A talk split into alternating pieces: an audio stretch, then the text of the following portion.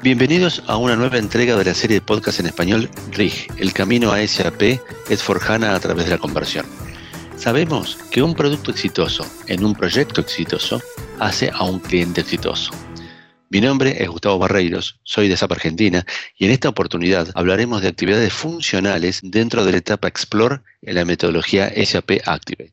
Para ello nos acompaña Betty Guedes, una de las expertas del RIG que nos ayudará a entender más de las actividades de esta etapa. Hola Betty, ¿cómo estás? Para aquellos que aún no te han escuchado, ¿podrías presentarte por favor? Hola Gus, sí, con mucho gusto.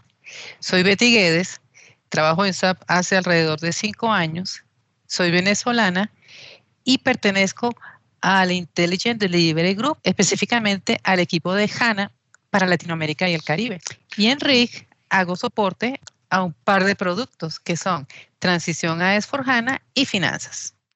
Muchas gracias, Betty. Entonces, ¿por dónde empezamos para explicar las actividades funcionales en esta etapa de Explore? Bueno, empecemos por el principio, por los talleres o workshops. En los workshops, que los comenzamos a mencionar en la etapa de Prepare, hacemos un acercamiento a las nuevas funcionalidades que tenemos con S4HANA, analizando los procesos de negocio actuales en función del impacto que tienen con las innovaciones para que, conociendo el proceso, movernos hacia él se haga de la forma menos disruptiva posible y con los involucrados muy abiertos a los cambios que van a enfrentar. En este proceso de adaptación a estos cambios, ¿verdad? Pues atendemos las diferentes variantes del proceso, como son el análisis de la conversión como proceso. Les explicamos también el criterio de las iteraciones que proponemos como parte de nuestra metodología, la reconciliación y otras condiciones previas requeridas, sin olvidar nunca los mecanismos de control del proceso, como lo son las pruebas y los reportes financieros de cifras control. Con relación a las nuevas funcionalidades, ¿cómo abordamos este tema? Bueno, vamos a tomar el caso de bancos. En el workshop miramos eh, las apps que reemplazan la transacción regular que tenemos en el ERP para la gestión de bancos y cuentas bancarias. En el workshop, como menciono, se revisa el look and feel de la app, la forma en que la accedemos, la información que entrega, las actividades que realizamos en ella, como el mantenimiento de los datos maestros de los bancos y cuentas bancarias, la gestión de las autorizaciones, cómo se manejan los signatarios de las cuentas, cuáles son eh, las interrelaciones con la contabilidad financiera e incluso cómo montamos las jerarquías para realizar eh, transferencias y concentraciones de fondos. Ah, mencioné las cifras control y te cuento que son eh, reportes financieros eh, regulares en una operación de negocios de contabilidad, como el balance general, el estado de ganancias y pérdidas, el cuadro de activos fijos, los saldos de acreedores, entre otros. Y se ejecutan antes y después del proceso de conversión. Bien. En un momento hablaste del proceso de reconciliación. ¿A qué se refiere este, esta reconciliación? Tiene que ver con la verificación de los saldos del libro mayor, un concepto netamente financiero, con relación a los auxiliares contables. Los auxiliares contables son cuentas por cobrar, cuentas por pagar, activos fijos y materiales. La reconciliación nos permite llevarnos la información contable de la manera más íntegra y consistente a Eforjana. Porque, sabes, en Eforjana no necesitamos procesos de reconciliación ya que el modelo de datos a través del Universal Journal nos entrega la integración por, em, por de diseño. Perfecto. Perfecto. Y dentro de esta etapa Explore, ¿hay alguna herramienta de SAP que me permite a, mí ir controlando la evolución en, en, la parte funcional? Hay varias, sí, hay varias. Y sigue siendo el Simplification Item Check el gran protagonista aquí. En la fase anterior hablábamos que el Simplification Item Check nos entrega el impacto de los elementos de simplificación en función de la relevancia y de la consistencia. En esta fase de Explore agregamos un tercer elemento, que es la exención. Quiere decir que un elemento que sea relevante, que no sea consistente, pudiésemos aplicarle una excepción y continuar sin resolver el mensaje, solamente aceptándolo. Por cierto, te voy a, te, voy a dar esta información. es fácil leer el Simplification Item Check porque nos entrega los estatus eh, con la ayuda de un semáforo. Entonces, puede estar, el, el concepto puede estar verde o puede estar amarillo o puede estar rojo. Usualmente atendemos los elementos que tengan relevancia en estatus amarillo y consistencia en estatus rojo. ¿Por qué? Porque la Zoom se va a detener. El Software Update Manager, que es el cargado de controlar el proceso de conversión, no va a poder ejecutarse porque hay un elemento en rojo. En este caso, el análisis del Simplification Item Check nos proporciona el detalle del error la nota que explica los pasos que vamos a seguir para resolverlo y si no tenemos la resolución en la nota, pues nos indica los, nos indica los escenarios en los cuales ese error pudo haberse presentado, o ese rojo, mejor dicho.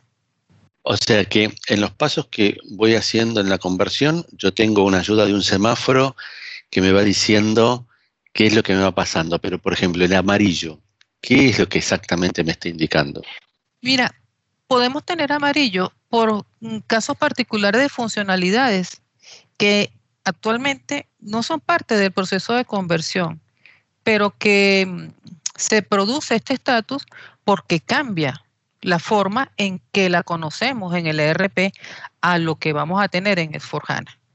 El caso, el caso que se me viene a la mente es el de Settlement Management. Si en los procesos de negocio actuales del cliente se utiliza eh, la gestión de Rappel. Bueno, Rappel es un descuento escalonado en ventas por, por eh, en función del volumen. Hay que, si existe el Rappel, entonces hay que, hay que activar el settlement, management de forma obligatoria. Entonces, es, hay que conocer la funcionalidad. Por lo tanto, tenemos que hacer referencia a esta funcionalidad em, eh, tomando como base eh, la best practice del proceso. Iniciamos entonces la visualización del modelo. ¿Cómo, cómo puede ser que quede? Posteriormente en la realización vamos en, eh, en paralelo con la configuración y en las pruebas vamos a ajustar la funcionalidad para asegurar que esté alineada con las necesidades del negocio. En conclusión, los talleres nos sirven para chequear nuevas funcionalidades que pudiesen conducirnos a minimizar desarrollos. Quizás no sea el momento para, para racionalizar desarrollos, pero bueno, va a quedar registrado como una, una, posibilidad de mejora futura. Ok, y ahora casi la pregunta obligatoria, ¿y el rojo tan dramático? ¿Qué me, qué me representa? Sí, los rojos son, son elementos que tienen que ser atendidos, tienen que ser resueltos pero no, son necesariamente errores, ¿sabes? Y el caso de un rojo que no es error es el del MRP. Es siempre, él siempre va a venir en rojo el MRP en el Simplification Item Check. ¿Por qué? Porque su lógica ha sido simplificada y aumentada en potencia. Es contradictorio, pero, pero es así. Es mucho más simple y sin embargo es más poderoso. Tiene, tiene varios cambios, entre los cuales, mira, está la utilización de las áreas MRP. Ya tenemos la, disponibilidad del MRP para subcontratación y también la versión el, uso mandatorio de las versiones de producción. Entonces, partiendo del hecho de que las áreas MRP son mandatorias, que tenemos que también soporta el escenario de subcontratación y la exclusión de almacenes, entonces nos, damos cuenta que tenemos que comenzar a operacionalizar el uso del nuevo MRP.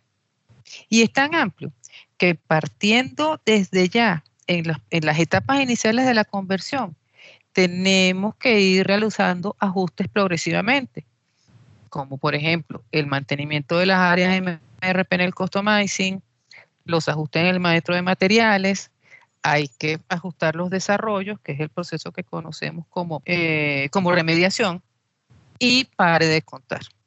Entonces, los elementos en estatus rojo, en cuanto a consistencia, no son necesariamente errores, sino pueden deberse a una necesaria y seguramente deseable adopción de innovaciones que son muy beneficiosas para la gestión logística. Otro caso de mejora significativa que obtenemos y que nos viene siendo indicada con un elemento rojo es el de la sincronización de nuestro principal elemento maestro de datos, que es el Business Partner. Con las definiciones que nosotros hacemos en el workshop en cuanto a Business Partner, que son un montón, tenemos también la ayuda de elementos que nosotros en el RIG hemos ido produciendo para hacer este proceso como más normalizado y más fluido.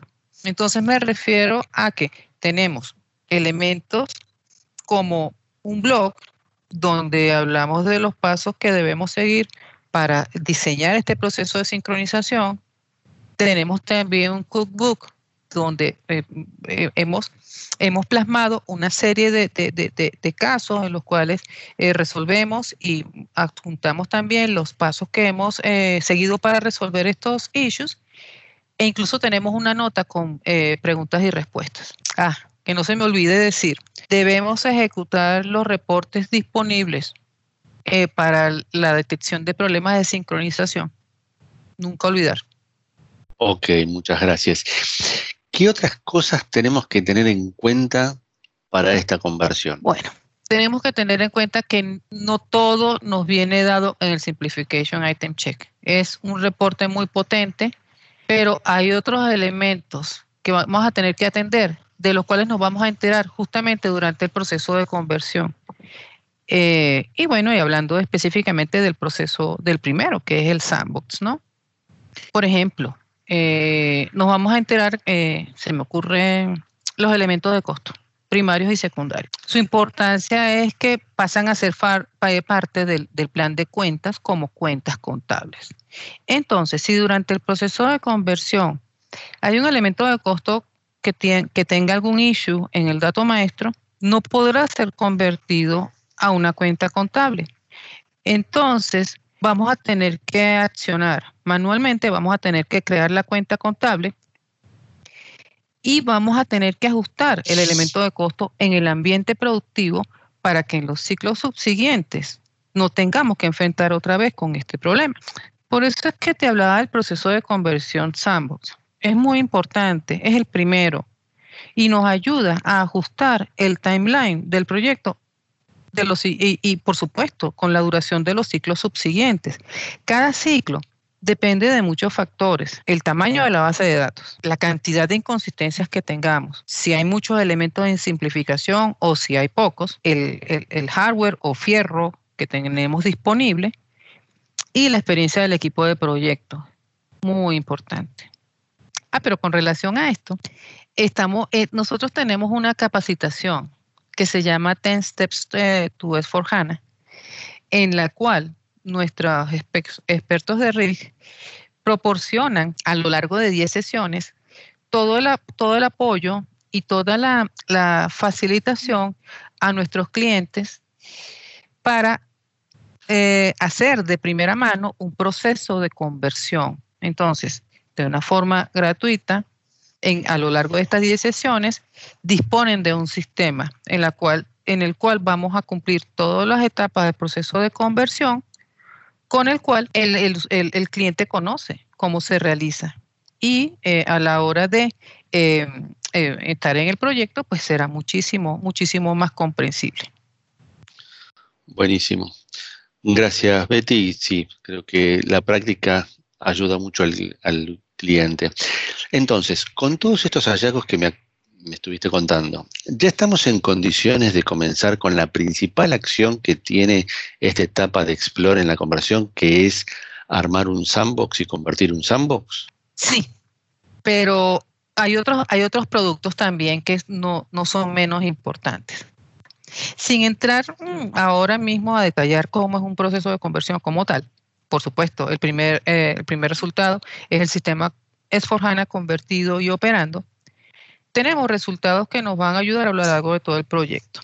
Y son actividades que no deben ni obviarse ni subestimarse. La primera de ellas es el mantenimiento de la bitácora, que es el cookbook que ya hemos hablado. Nos ayuda, ¿por qué? Porque allí plasmamos todas las actividades que hemos realizado los obstáculos que hemos encontrado, cómo los hemos resuelto y qué notas hemos aplicado, por un lado. Y por otro lado, los ajustes en el ambiente productivo. ¿Por qué? Porque ya que encontramos los errores en el ciclo de sandbox, pues procedemos a corregirlos y ya en los, en los ciclos siguientes, pues no tenemos que enfrentar estos issues ya conocidos, enfrentaremos otros eh, probablemente. Entonces, no olvidar, no olvidar, documentar cuidadosamente las correcciones en, en ambiente productivo por si tenemos que hacer registros contables que nos van a servir estos documentos para justificar en algún proceso de auditoría qué fue lo que pasó con estos asientos. Bueno, gracias Betty. ¿Y dónde podría buscar más información respecto de esta etapa? Bueno, en capacitación, por supuesto, el primer elemento, el 10 Steps, que ya te mencioné. En OpenSAP también tenemos eh, varios cursos, eh, también dictados por eh, expertos de RIG. los encontramos si, ingresamos RIG en el motor de búsqueda y, bueno, nos, trae toda la, serie de, de capacitaciones que tenemos allí. También en Google podemos eh, ingresar RIG en el, en el criterio de búsqueda y nos va a traer, nos va a traer la lista de los blogs de, todos los que hemos eh, ido construyendo a lo largo de, de la existencia de RIG. Y en general tenemos múltiples links en los cuales plasmamos información que nos ayuden, tanto a nosotros como a nuestros clientes, ¿verdad?, a encontrar información relevante para cometer este tipo de proyectos. Bueno, muchas gracias, Betty por tus explicaciones sobre esta parte de, Explore en la parte funcional. Y en nuestra próxima entrega estaremos hablando de las actividades de la fase de Realize dentro de SAP Activate. Recuerden que pueden aplicar al programa de Customer Care, que es sin cargo, y lo apoyará tanto en el camino de la conversión como de una nueva implementación, como ya hemos hablado en los primeros podcasts. Muchas gracias por acompañarnos y los esperamos en nuestra próxima entrega de RIG, el camino a S4HANA a través de la conversión.